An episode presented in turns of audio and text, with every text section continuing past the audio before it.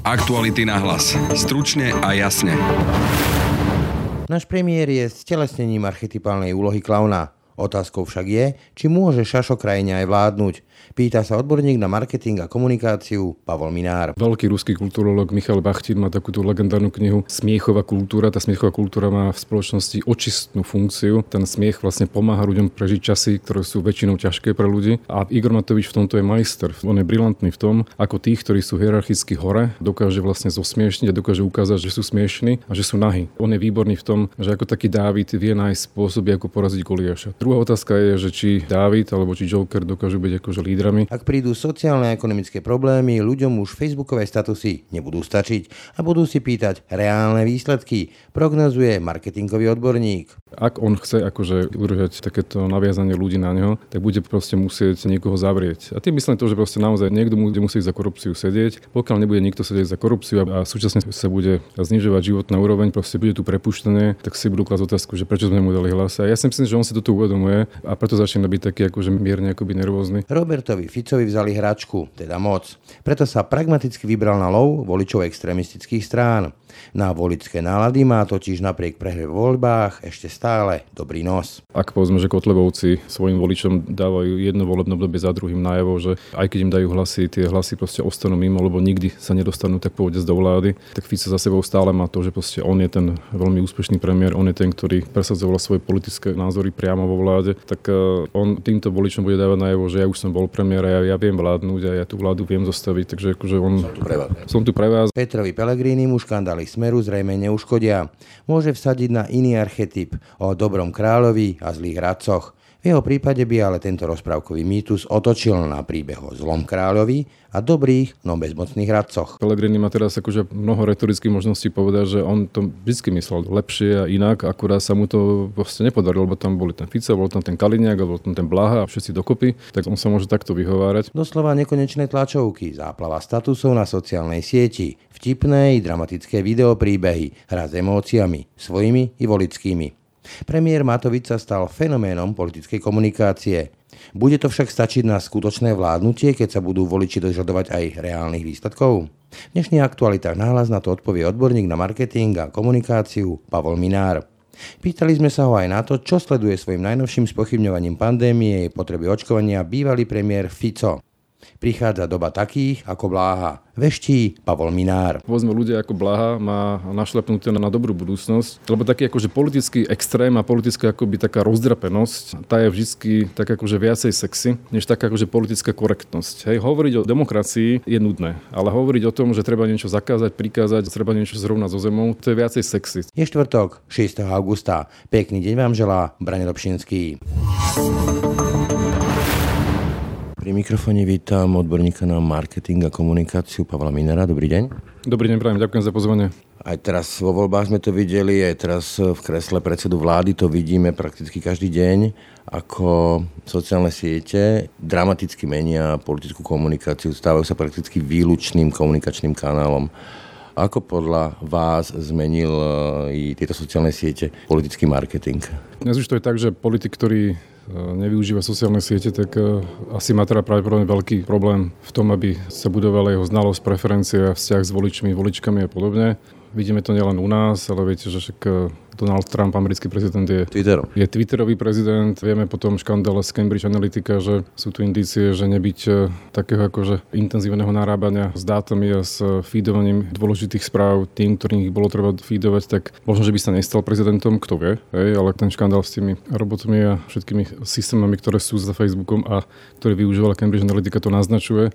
Tak e, ako, je to normálna súčasť e, života, všetci tým žijeme. Nesplošťuje to tú politiku, lebo naozaj niekedy v prípade niektorých politikov to vidíme, že stačí, že dávajú tie statusy na Facebook a v podstate nič iné nemusia urobiť, pohnúť prstom a majú výtlak. Asi áno, pozrieme sa na, na aktuálny momentálny stav. Každý deň vidíme napríklad tie správy o tom, že od apríla máme najvyšší nárast pozitívne testovaných na COVID a v podstate sa nič nedeje. V zmysle toho, že ako reagujú štát, alebo nereagujú štátne orgány. Stredný krízový štát prakticky sa vyperil. Áno, ale na druhej strane v marci, v apríli premiér Matovič intenzívne komunikoval a riešil tieto veci. A keďže teda on teda si tak nejak že privatizoval tému korony a covidu a, a komentovania nakazených a momentálne sa tomu, sa tomu nevyjadruje na Facebooku, tak eh, v podstate na Slovensku ako by neexistovala oficiálna inštitúcia, ktorá by sa tomu venovala. Čo mi prípada ako také, akože, taký akože mentálny dôsledok toho, že on tých svojich ľudí od toho štábu cez eh, ľudí vo vláde a všetkých naučil, že vlastne on je jediným hovorcom na tému korony. A keďže on sa nevyjadruje, tak tým pádom sa nevyjadruje ani ostatní. A to je priamy dôsledok toho, že Matovič v podstate akože má pocit, že sa ako štát sa má riadiť statusmi na Facebooku, čo, čo samozrejme nie je pravda. Ten Facebook je, tak povedať, by som povedal, že taký akože mal by byť e, vyhradzovaný politické komunikácie na také ako menej frekventované a trošku serióznejšie, serióznejšie akože správy. Keď byť taký akože odľahčenejší, tak potom možno, že byť, e, byť taký akože obrázkový na Instagrame, ale celkom určite, určite by sociálne siete nemali nahradzovať akože mechanizmy riadenia štátu a komunikovanie o kroku politikov a političiek. Keď ste spomínali tú prvú vlnu, všetci si pamätáme tie siahodlé, nekonečné tlačovky každodenné predsedu vlády. Z komunikačného hľadiska zvládol to predseda vlády a vôbec štát ako taký. V tomto prípade naozaj prakticky výhradne stelesňovaní predsedom vlády, dobre tú komunikáciu, ten message, ktorý dával štát, bol dobrý? Chcel by som dať takú úvodnú vetičku jednu, že rozprávame sa tu o tom, ako, si, ako vnímame z hľadiska komunikačného výstupy politikov. Ja tu teda nevyjadrujem svoj politický názor a preferenciu. To som, akože chcel som, aby to posluchači počuli. Máme tu jeden výskum, ktorý v priebehu korony dal ľuďom možnosť hodnotiť, ako vnímajú také ako leadership a lídrovstvo jedného a druhého premiéra Pelegriniho a Matoviča. A tam vtedy celkom jednoznačne vyšiel Pelegrini ako ten, ktorému ľudia viacej dôverovali v tom, že ako riešil koronu. Prečo podľa vás? Myslím si, že z neho naozaj išla taká ako naozaj, že lídrovská pozícia vedel triezvo komunikovať, aj keď teda treba povedať, že reagoval trošku neskôr, neskôr povedzme ako Bratislava, Bratislava, Bratislavský samozprávny kraj, že vlastne tie školy a verejné inštitúcie sa zatvárali v Bratislave o týždeň skôr, ako s tým prišla vláda. Pelegrini v tom čase dokonca ešte kritizoval Bratis, bratislavské riadenie za trošku akože hystériu, ale potom keď teda akože asi teda aj keď on porozumel, že asi to nebude, nebude taká, že sranda, tak potom reagoval z hľadiska komunikačného naozaj ako, ako líder má v kríze komunikovať. Menej je viac v tomto prípade a také upokojujúcejšie je to kľúčové posolstvo v takýchto situáciách podľa vás? V kríze situáciách treba komunikovať, ale pri kríze treba zvažiť aj to, že niekedy komunikovať menej je zaujímavejšie a v kríze treba pre všetkým povedať ľuďom, čo urobíme, čo budeme robiť, aby sme, aby sme zabranili väčšiemu šíreniu dopadov krízy. A to práve robil Pellegrini so svojimi opatreniami. Matovič e, ten no trošku, ten podľa mňa veľmi výrazne, výrazne pomáhal tomu, že šíril takúto akože zlú náladu a hystériu z krízy. Či už to, bola, to boli tlačovky, ktoré boli nepripravené, boli dlhé, kde nebola jedna, jedna jednoznačná správa, ktorú chce povedať. Či už to bolo to, že vlastne bol, ako by tak povedať, hovorcom epidemiológov, alebo to bolo o tom, že hovoril, že krízu nebudú riadiť politici, ale budú, budú to riadiť odborníci alebo všetky tie statusy na tému, že asi naozaj nie som, nie som dobrý predseda vlády a podobne. Tým intenzívne dával najavo, že v tej pozícii sa necíti dobre. Pro mňa na ňom bolo vidno, že, on, že to nie je dobrá pozícia. On prišiel s iným etosom a s iným narratívom do pozície predsedu vlády. Tak si dovolím taký príklad, že ja ako otec by som svojim deťom nemal vysielať posolstva, že vlastne neviem, čo chcem, neviem, kam smerujem a zneistovať ich tým?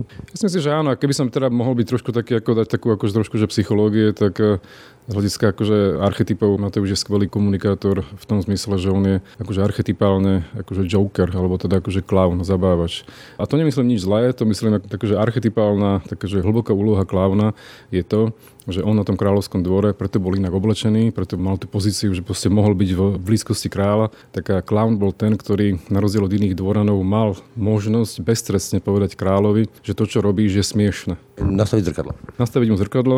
O tom je množstvo štúdií. Veľký ruský kulturolog Michal Bachtin má takúto legendárnu knihu Smiechová kultúra. Tá smiechová kultúra má v spoločnosti očistnú funkciu. Ten smiech vlastne pomáha ľuďom prežiť časy, ktoré sú väčšinou ťažké pre ľudí. A Igor Matovič v tomto je majster. On je brilantný v tom, ako tých, ktorí sú hierarchicky hore, dokáže vlastne zosmiešniť a dokáže ukázať, že sú smiešní a že sú nahy. Toto Igor Matovič vie. Môže Joker vládnuť? Toto je veľmi dobrá otázka on ešte inak, inak poviem, tak on je, on je výborný v tom, že ako taký Dávid vie nájsť spôsoby, ako poraziť Goliáša. Toto on vie robiť. Druhá otázka je, že či Dávid alebo či Joker dokážu byť akože lídrami.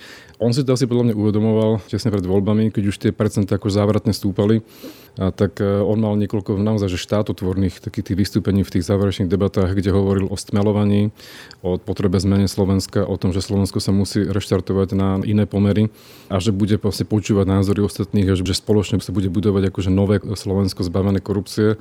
Veľmi rýchlo na to bohužiaľ zabudol. Podľa mňa je to o tom, že tam tá predvolebná retorika bola predvolebnou retorikou, ktorú jeho štáb alebo on sám vyhodnotil, že je potrebné ju povedať tesne pred voľbami, ale jeho prírodzenosť je takáto, aká je. Proste sám povie, že ide na najvľúčejší summit v dejinách slovenskej účasti v Európskej únii a proste fotí sa tam na policajných motorkách a ukazuje svoj kufor a hovorí o množstve svojho spodného prádla. Tak akože... Zhadzuje sa vlastne? Možno sa zhadzuje, možno, že, možno, že sa psychologicky cíti, povedzme, že nie je dobre v tej pozícii. Však, no, ten tlak musí byť enormný. Už len ten dôkaz toho, že vlastne my dvaja sa tu rozprávame a nie sme k nemu úplne takí, že lichotiví, tak akože podľa mňa on to počúva z mnohých strán, že tie očakávania, ktoré mu tam ľudia dali, že tých, tých takmer 25% je fantastický výsledok, že proste až tak neplní. Samozrejme, hovorím, že on má stiaženú pozíciu, že on prišiel s iným narratívom, on prišiel s tým, že vyčistí, jak Trump prišiel ako s tým narratívom, že vyčistí Washington, ten chliev washingtonský, tak eh, že proste, že ten korupčný chliev slovenský, že on vyčistí a do toho mu prišla korona. Za tej bývalej éry sme počúvali takéto legendárne, skutok sa nestal. Teraz boli povedzme, že kauzy diplomoviek a ten narratív sa zmenil do pozície skutok sa stal, no a čo? Akože podvádzali sme, no v poriadku podvádzali, poďme ďalej. Nezavadzajte pri čistení Slovenska. Ako vy vnímate takúto zmenu toho narratívu z toho komunikačného hľadiska? Je toto pre ľudí akceptovateľné? Dám niekoľko vecí také, takých osobných a okrem toho, že pracujem v marketingu, tak ešte učím na univerzite, vlastne na dvoch univerzitách učím, tak e, tá téma ako diplomoviek a vzdelávanie sa ma trošku dotýka týmto spôsobom a takže to je jedna vec. Druhá vec je tá, ktorú chcem povedať, je, že bude to znieť ako, že tak morálne relativisticky, ale myslím si, že tá miera závažnosti toho, že odpisovali a proste, že proste je to smiešné. Hej. Že vysoko postavení ľudia, napríklad je najsmiešnejšie to, že sa to týka aj ministra školstva. To už naozaj to je akože smiechová kultúra.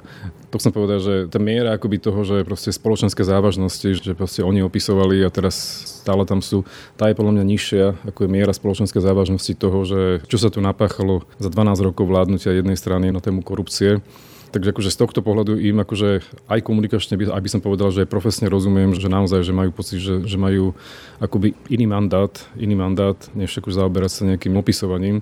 A som akože nachylný s ako hovorím, že som nachylný s tým súhlasiť, že miera akoby škodlivosti toho, čo tu treba napraviť po napáchaní, je iná pri opisovaní to, ako to odkomunikovali, tak ako pre mňa záhadou. Proste ak viem, že tiež nie som úplne že v poriadku, tak e, nevolám potom, že niekto musí odstúpiť, keď e, vypukne škandál s jeho odpisovaním. Ako príde mi toto, že toto bolo tiež akože komunikačne mimoriadne nepripravené. Dobre, povedzme, že e, naozaj nejaká diplomovka versus e, riadenie štátu, ktorý je v takom stave, akom je, sú nebe a dudy. Na druhej strane to, ako sa k tomu postavili komunikačne dnes, kde to začalo tým, že áno, urobila sa chyba, až k tomu, že čo tí novinári a kto za ním stojí a tak ďalej. Toto ako hodnotíte komunikačne? Skôr než odpoviem, poviem to ešte ináč. Mne sa tam páči tam tá časová súslednosť. V jeden deň ohlási vláda a hlavne teda premiér ten polmiliardový balík sociálny, kde ide pomáhať. Hej? Na druhý deň odlieta do Bruselu a v tom istom dni, keď teda je lietadle a je v Bruseli. Denník N uverejní tú základnú informáciu o tom, že došlo tam k odpisovaniu. A prvá premiérová reakcia je, že ak teda bude treba odstúpim, ale odstúpim až keď splním svoje sluby. Hej, takže to sú také tri veci, na ktoré chcem upozorniť. Podľa mňa, samozrejme, náhody v živote existujú. Môže byť aj náhodná akože časová súslednosť, ale ja by som to, akože keby som chcel byť taký, že do istej miery akože interpretovať to tak, akože, že to nie je náhoda, tak by som povedal, že že možno, že u premiéra vedeli, že to na druhý deň vyjde a preto bolo treba zvolať tú tlačovku, preto bolo treba povedať, že ide pol miliardový balík a s tým súvisí ten jeho následný status, odstúpim, ale až keď splním sluby. Hej. A rovnako si myslím, že nebola náhoda, že v tom, on teda v čase, keď nemohol konať tie svoje dlhé tlačovky, tak že práve v tom čase to denník uverejnil. Aj keď samozrejme oni, oni potom akože to vysvetľovali, že tam boli, tam prebiehla nejaká mailová komunikácia a úrad vlády nereagoval a podobne. Potom ma ale zaujalo to, že v tom vyviňovaní sa, v tom obraňovaní, v tej veľkej, tej legendárnej dlhej tlačovke, kde sa proste hádal s novinármi a novinári s ním, že potom vlastne nejakým spôsobom sa nevrátil k tomu polmiliardovému balíku a že dneska ten polmiliardový balík ten, tej sociálnej pomoci, že vlastne akože komunikačne vôbec nežije. Na čo to potom vláda urobila, na čo to ohlásila, keď dnes vôbec ten balík neexistuje, komunikačne nejako, nejako neexistuje. Takže vlastne ak tam bola pripravená akoby takáto, že, taká, že strategická šanca, ako sa z toho vyviniť, tak vy hovoríte o diplomovke, ja hovorím o pol miliarde, o čom tu rozprávame. Myslím si, že toto komunikačne si akože pripravili si to, ale že to nevyužili, čo je z ich strany tak ako by som povedal, že chyba. A potom už je potom samozrejme to, ako potom premiér sa potom hádal na tej tlačovke s novinármi a novinári, ktorí tiež akože trošku vystúpili z tej svojej úlohy, hádali sa s ním, tak to už bolo také, akože proste tak sa to u nás, akože tak sa u nás dejú veci. Jasné, jasné. Ale, ale on tomu pomohol výrazne tiež tým, že proste síce to bolo dôležitý, ja hovorím, že on, on to nazval najdôležitejší summit v dejinách nášho, nášho členstva v Únii, ale akože na jeho profile Facebookovom sme nevideli, teda, že by to bolo nejaké extra vážne, skôr to bol akože taký turista, aj motorky a nejaké tie mušle alebo čo a kufor. Tak mi príde také, ako, že takto sa správa turista, ktorý prvýkrát je vo veľkom svete, než premiér, ktorý ide bojovať za miliardy. Nepochybne Igor Matovič je fenoménom komunikačným, čo sa týka najmä toho Facebooku, sociálnych sietí. Ako vy prognozujete vývoj? Lebo povedzme na jeseň môže prísť nejaké prepušťanie, kríza, ľudia budú chcieť reálne výsledky ako vy prognozujete takéto facebookové vládnutie kontra takéto výzvy? Ja už som raz napísal pre týždenník Trend, to bolo na začiatku krízy, keď e, naozaj bolo iba chvíľu, bola táto vláda vo funkciách, že jedným z obeťov tejto korony môže byť práve Matovičová vláda. Tým som myslel to, že pokiaľ teda to nebude vládnutie, ktoré bude akože menej hysterické, alebo bude viacej rozhodné, tak sa môže stať, že proste ľudia prídu od dôveru, ktorú tej vláde kedy si, kedy si dali vo voľbách. Statusov sa nenájde. tak, no, treba povedať jednu vec, že to, čo treba naozaj Igor Matovičovi uznať, je, že je schopný veľmi dobre artikulovať to, čo ľudia chcú ale je schopný to artikulovať. Zatiaľ sa ukazuje, že je schopný to artikulovať v tej pozícii, keď e, máme akože on a ľudia, keď akože tieto dve skupiny, keď majú nejakého spoločného nepriateľa. A on teraz v pozícii, že on je proste lídrom, on je šéfom, on by nemal teraz byť v tom, že hľadať stále nepriateľom, by mal byť ten, ktorý by mal dávať riešenia. A myslím si, že na to má, majú na to aj ľudia okolo neho, ale naozaj problém je v tom, že je to trošku ako taký akoby deficity dvoch vecí, ako jedno také nové, že manažerské správanie, proste normálne, že som v inej pozícii, musím sa trošku inak správať a iné veci riešiť. A druhá vec je tá, že treba to akože profesionálne odkomunikovať. Mnohé z tých chýb, ktoré tu riešime, sú nevynútené chyby, ktoré sa nemuseli stať, keby tam mal niekoho, k tomu proste profesne povie, že radšej nie. A ešte jedno chcem povedať, že áno, valí sa na nás kríza, idú ťažké časy, ľudia sa budú pýtať, teda, že kde sú výsledky. Myslím si, že ak on chce akože udržať takéto naviazanie ľudí na neho, tak bude proste musieť niekoho zavrieť. A tým myslím to, že proste naozaj niekto bude musieť za korupciu sedieť. Pokiaľ nebude nikto sedieť za korupciu a súčasne sa bude znižovať životná úroveň, proste bude tu prepuštené, tak si budú klásť otázku, že prečo sme mu dali hlas. A ja si myslím, že on si to tu uvedomuje a preto začína byť taký akože mierne akoby nervózny. On teda podľa mňa bude hľadať niekoho, koho reálne zavrie ono sa ukazuje, že to navrátenie tej víly počiatkovej nie je až také jednoduché, hej, akože to, zoberiem si to ja, štát, lebo to patrí nám všetkým, ale ľudia presne toto chcú. Tie hry by mali nahradiť v tomto prípade, tými hrami myslím to zatváranie, ten chlieb? Pokiaľ on teda reálne, že niekoho zavrie za korupciu, tak môže povedať, globálne sa ekonomika znižuje, proste vidíte, že to je korona, to sme nemohli nikto ovplyvniť. Pracujeme na tom, aby ste netrpeli až tak, ako trpíte, ale popri tom, akože reálne pracujeme na očistení Slovenska od korupcie, však to ste všetci chceli. Tu na on môže udržať takú tu, akože tu na vzťah s voličmi, že proste pracuje a plní sluby. Pokiaľ proste tie sluby plniť nebude, tak uh, vidíte, že aj taká elementárna vec, ako je nedelný predaj, čo tá konzervatívna časť voličov Matoviča súhlasí s tým a vyžaduje to, tak ešte ani len to sa nepodarilo. Tak... Potom, e, keď sa bavíme teraz o týchto konzervatívnych veciach, opäť sa do hry vrátili potraty, interrupcie. Ale poznáme tie prieskumy, kde Slovensko je pomerne liberálne, aj tí katolíci, ktorí chodia do kostolov, majú pomerne liberálny postoj. Toto komunikačné marketingovo to môže pomôcť alebo uškodiť tejto vláde? Áno, tie výskumy ukazujú, že ak sa tá otázka dá akože kategoricky, že zákaz interrupcií, tak akože majorita nesúhlasí so zákazom. Na strane druhej sú akože iné výskumy, ktoré hovoria o tom, že ak sa už teda hovorí o práve detí, o právach nenarodených detí a ak sa používa ako v retorike, ak sa kóduje, teda ak hovoríme o plode alebo o dieťati, tak eh, že tie názory sú také, že je to takmer opačný pomer, ako sú reakcie na zákaz, na zákaz interrupcie. Môže to byť táto téma pre túto vládu, špeciálne pre predsedu vlády, takými tiež hrami, ktoré by odputali pozornosť povedzme od nezamestnanosti a podobne? Tak môže to byť zrejme akože aj hra, ale na druhej strane tie názory ľudí na tému nenarodené deti alebo ochrana nenarodených detí sú také, že vyzerá to tak, že je to relevantný spoločenský problém na Slovensku a politici by mali reagovať na relevantné spoločenské problémy. Ešte jedna vec je tá, že táto téma patrí povedzme do toho, čo sa v politickom tom akože agenda settingu nazýva, že hodnotová téma. No a pokiaľ tá politika je taká, by som povedal, že kolotočárska, že proste jeden, druhý, tretí, štvrtý, piatý sú akože odpisovači, že v podstate akože základným akoby kvalifikačným predpokladom na to, aby niekto bol v nejakej vysokej pozícii, to, že koľko toho odpísal a potom tie diskusie v tom parlamente a v tých na tých tlačovkách vyzerajú tak, jak vyzerajú, tak e, je celkom možné, že vznikne tu na také akože dopyt po takej, že by som povedal, že hodnotovej politike, že proste, že ľudia budú čakať, že aby sa už konečne prišiel niekto, kto bude akože slušný. Ak je Igor Matovič komunikačným fenoménom, tak nepochybne komunikačným fenoménom minimálne podobného objemu bol aj svoj času Robert Fico. A z neho sa stáva akýsi taký, že chrádnúci tieň, e, človeka, ktorý je stále aj zlostnejší, agresívnejšie pôsobí.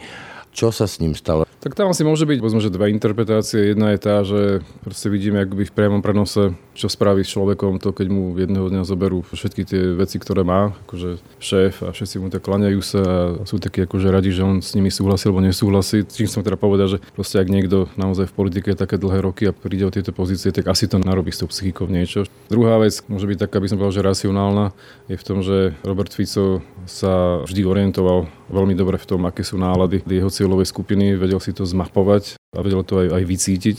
Takže môže byť aj druhá taká racionálna interpretácia, že on vidí už teraz, ako by som povedal, ten potenciál, kde môže nabalovať e, svojich príležencov v tom, že, proste, že musí vyčistiť e, zbytok voličského elektorátu, ktorý ostal po mimo parlamentnej Slovenskej národnej strane a ostatných stranách tohto typu, že môže kradnúť povedzme, že Kotlebovcom. Ten jeho akoby ten periskop e, alebo ten pohľad politický, že sa od tých sociálnych tém sa odvracia vlastne akoby k takej tej, by som povedal, že akokoľvek si to nazveme od konšpirátorských cez alternatívne akýmkoľvek, akýkoľvek scéne, v mene lovenia hlasov sa bude pragmaticky účelovo retoricky minimálne posúvať k tomu extrému, povedzme ako v prípade toho očkovania, kde hovorí, že je to nejaká tá pandémia hrá farmafíriem a biznisu a tak? Hovorím, ja to hovorím iba ako hypotézu, ja neviem, ako to je, ale akože hľadiska komunikačná mi to prípada ako také, že áno, že tam vidí potenciál, ak povedzme, že Kotlebovci svojim voličom dávajú jedno volebné obdobie za druhým najavo, že aj keď im dajú hlasy, tie hlasy proste ostanú mimo, lebo nikdy sa nedostanú tak povedať do vlády, tak Fico za sebou stále má to, že proste on je ten veľmi úspešný premiér, on je ten, ktorý presadzoval svoje politické názory priamo vo vláde. Každý volič má podľa mňa akože, akoby túžbu, že proste, aby ten jeho hlas bol realizovaný vo vláde. Tak uh, jedného dňa dá sa povedať, že tieto strany, ktoré sa jednak do parlamentu nedostali, alebo strana, ktorá sa do parlamentu spolahlivo dostáva, ale nedostáva sa k vláde a zrejme sa nikdy nedostane, pokiaľ sa nestane niečo veľmi zlé, alebo niečo veľmi nezlé, ale neočakávané z hľadiska komunikačného, tak uh, že proste, že on týmto voličom bude dávať najavo, že ja už som bol premiér a ja, ja viem vládnuť a ja tú vládu viem zostaviť, takže akože on... Som tu pre vás. Som tu pre vás a akože títo vám hovoria to isté, čo ja, ale tak uh, oni s tým nič neurobili, ja s tým, ja s tým...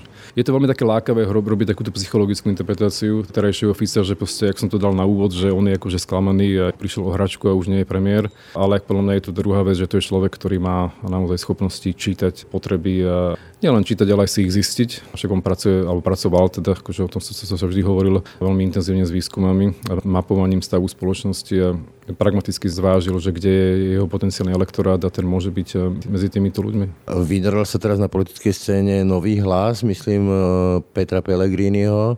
Bude pre voličov uveriteľné, že Peter Pellegrini je niečo nové, potom ako 12 rokov robil Adlatu sa Robertovi Ficovi, však začínal u mytného tendra u Lubomíra Vážneho, potom vlastne mnoho funkcií vo Ficovej vláde a nikdy sa neozval s nejakou zásadnejšou kritikou bude uveriteľné, že on je niekto iný ako Fico, že to nie je nejaká Ficová hra a podobne? Tak treba si povedať, že smer neskončil zle vo voľbách. Hej. Akože tých 18% je veľmi dobrý výsledok, vzhľadom na to, ako sa zdalo hľadiska minimálne, ak by sme čítali vlastne ako bývať titulky médií, ako sa zdalo, že aká je spoločenská situácia. Po vražde sa zdalo, že tá strana skončí, myslím po vražde Jana Kuciaka, že tá strana skončí e, politickou smrťou. Áno, presne tak.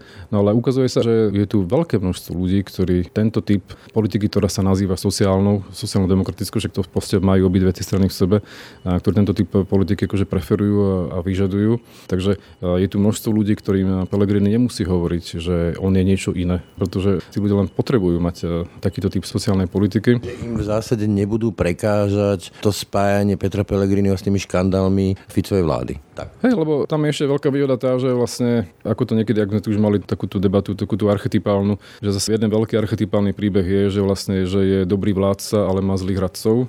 Matiaš u nás. Áno, alebo proste dejiny ruských cárov, tí vlastne neboli nikdy zlí, len tí okolo. Alebo naopak, Zase naopak to môže byť, že vlastne by sme boli na dvore a sme to mysleli dobre, ale proste král bol zlý. Hej. A teraz sa Pelegrini má teraz akože mnoho retorických možností povedať, že on to vždy myslel lepšie a inak, akurát sa mu to vlastne nepodarilo, lebo tam boli ten Fico, bol tam ten Kaliniak, bol tam ten Blaha a všetci dokopy, tak on sa môže takto vyhovárať. A ten aktuálny úspech toho, alebo teda naznačovanie úspechu toho hlasu, tak si všimneme, že to pomerne zaujímavo koreluje s tým, že ako klesá Boris Kolár. Hej. Samozrejme, že môžeme si povedať, že ten pokles je o tej diplomovke a na strane druhej to pokojne môže byť aj o tom, že tieto dve veci, keď sa spojili diplomovka a nástup hlasu, že vlastne to, čo tí ľudia, ktorí nechceli dať, nechceli dať hlas konkrétne Ficovi a videli to v tom sociálnom kolárovi, sociálne byty a všetky tieto veci, že teraz akože tá ich prirodzená, tá sociálno-demokratická alebo aká, aká orientácia lavicová sa presúva od kolára vlastne akoby pôvodne domov to môžu byť tí istí ľudia, ktorí kedy si dali smeru tých 40%. Proste tí všetci neodišli a nestali sa z nich pravičiari alebo liberáli. medzi tými. Áno. A myslím si, že Boris Kolár bude akože cítiť veľmi intenzívne nástup Petra Pellegriniho. Na záver sa ešte spýtam na ďalší taký facebookový a komunikačný fenomén Luboš Blaha. To je človek, ktorý je schopný písať neuveriteľné množstvo veľmi zavádzajúcich informácií a existovať iba na tom Facebooku a napriek tomu má podľa všetko asi ten najväčší výtlak. Hoci ho rôzni tí odborníci na dezinformácie označujú za najtoxickejšieho muža slovenskej politiky na Facebooku. Čím si vy vysvetľujete tento fenomén? Zaujímavé, že Luboša Blahu menujete, lebo som sa celkom nedávno rozprával s jedným novinárom, ktorý povedal, že medzi novinármi je taká hantírka, že on sa vlastne nemenuje. Tak... Ten, o ktorom sa nehovorí. Ten, o ktorom sa nehovorí. To pomáha. hej. Pozdravujeme. Takto, to, čo teraz poviem, je tak, že nebudem vyjadrovať názor na jeho texty a jeho politické postoje. Čisto len ten marketingovo-komunikačný pohľad, odborný. Z tohto pohľadu, ak, ak sa povedzme, že kritérium je taká akoby rezonancia vo svojej cieľovej skupine, ak je povedzme kritérium politický výtlak, ak je kritérium povedzme, že množstvo krúžkov vo voľbách, takže robí svoju prácu dobre. Ak je toto cieľ a kritérium hodnotenia, tak to robí dobre. Druhé je to, že či to je alebo nie je toxické, to už nechám na interpretáciu ľudí, ale ako ja si naozaj myslím, že dokonca, že bolo to aj súčasťou, akože strategickou súčasťou tej akože kampane Smeru a že je, je to jeden z dôvodov, prečo Smer dopadol tak, ako dopadol, že dopadol dobre vo voľbách, tých 18% hľadiska, ako by som povedal, že cieľov Smeru a hľadiska očakávaní bolo dobrý výsledok, že naozaj Smer mal na jednej strane tam toho takého, že dobrého, pekného, uhladeného, zodpovednú zmenu prinášajúceho Pelegriniho. Potom bol taký ten e, Fico, ktorý mal tie svoje tie školkárske videá a rozprávania o tom, že také obrana toho Mazureka a neviem čo. A potom ešte také tie od konšpirátorstva cez také akože revolúcie, revolúcie komunistické až také t- tento typ retoriky. A tieto tri rôzne akoby komunikačné kanály vlastne dokázali smeru osloviť naozaj akoby rôzne skupiny ľudí, ktoré sa zliali do jednej značky. Tak tento blaha je fenomén. Je fenomén. Potom logická otázka sa mi natíska. Ak je toto teda úspešné a ukazuje sa, že je, tak e, veštíte dobu bláhov, že toto bude hodné napodobenia ďalšími a ďalšími? Podobnými typmi, taká, že bezkrupulózna úspešnosť? Tá politika sa stáva stále viac akože populistickejšou a takouto, že rozdrapenejšou. Jedna z vecí, prečo je to, je to, že, proste, že sociálne siete toto umožňujú. Tak ako je možné, že to tak bude.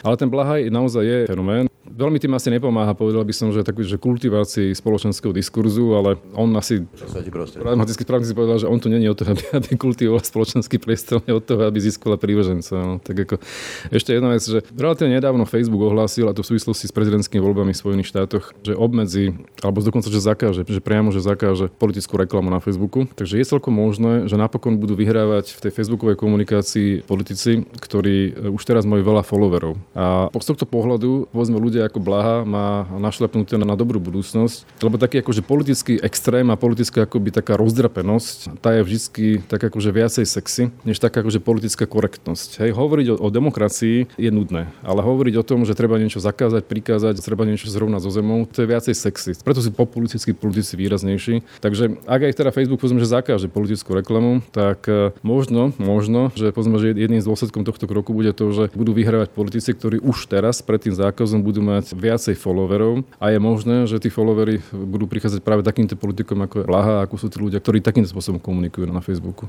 Hej? Tak sa tešíme. A pri tom Blahovi ma ešte, ešte som chcel jednu vec povedať, že Spomínate si na to, že to bolo myslím, že tesne pred voľbami sa to udialo, že v tom denníku N bola taká nejaká taká tá výzva Slovenskej akadémie vied, že on je vlastne, že je neslušný No a tá Slovenská akadémia vie ešte v ten deň, ako v denníku N táto výzva akože vznikla, tak ho vyzvala Blahu, že nech odíde z Akadémie vied. Chcem povedať, že ja teda Blahové texty nejako veľmi nedokážem dočítať. Nedarí sa mi to a... Cieľovka. Hej, hej, nie som cieľovka a tie jeho revolučné veci a to fotenie sa s hviezdami mi príde také, že akože dobre, však mať toľko rokov a fotiť sa s hviezdou červenou, ale však pohode, však má svoje vlastné tie akože komunikačné ciele. Ale na strane druhej, keby povedzme, že dôležitý mienkotvorný denník, ako povedzme Pravda, v 50. rokoch takto vyzval Akadémiu ved, aby nejako zakročila proti nejakému svojmu zamestnancovi, ten človek mohol prísť o život. Keby to bolo v 70. 80. rokoch, keby toto robila pravda, tak by proste ten človek mohol prísť o zamestnanie a jeho deti by sa nikdy nedostali na vysokú školu, napríklad. Hej. A tým len chcem povedať, že ako som zaregistroval v tej na sociálnych sieťach, ako ľudia akoby oslovovali akoby víťazstvo nás dobrých, nás, čo máme ako ten správny názor, že konečne niekto poriadne dal do budky tomu Blahovi v tom denníku N a potom teda v tej Slovenskej akadémii vie, že mne to pripadalo vtedy ako veľmi taký nebezpečný signál, že takto by sa to nemalo riešiť, toto by sa nemalo robiť, ale opakujem, ja to nehovorím ako priúženie z blahu, skôr to opakujeme, hovorím to ako, že, hej, hovorím ako precedens akú vec, ktorá by nemala fungovať akože v spoločnosti. Toľko Pavel Minár, ďakujem za rozhovor. Ďakujem za pozvanie. Aktuality na hlas. Stručne a jasne. Tak to boli dnešné aktuality na hlas. Počúvajte nás každé ráno na webe aktuality.sk lomka podcasty, ako i v ďalších podcastových aplikáciách. I dnešné aktuality na hlas, tak ako všetky naše podcasty vznikli aj vďaka vašej podpore, za ktorú vám ďakujeme. Pekný zvyšok dňa a pokoj v duši praje. Brian Dobšinský. Aktuality na hlas. Stručne a jasne.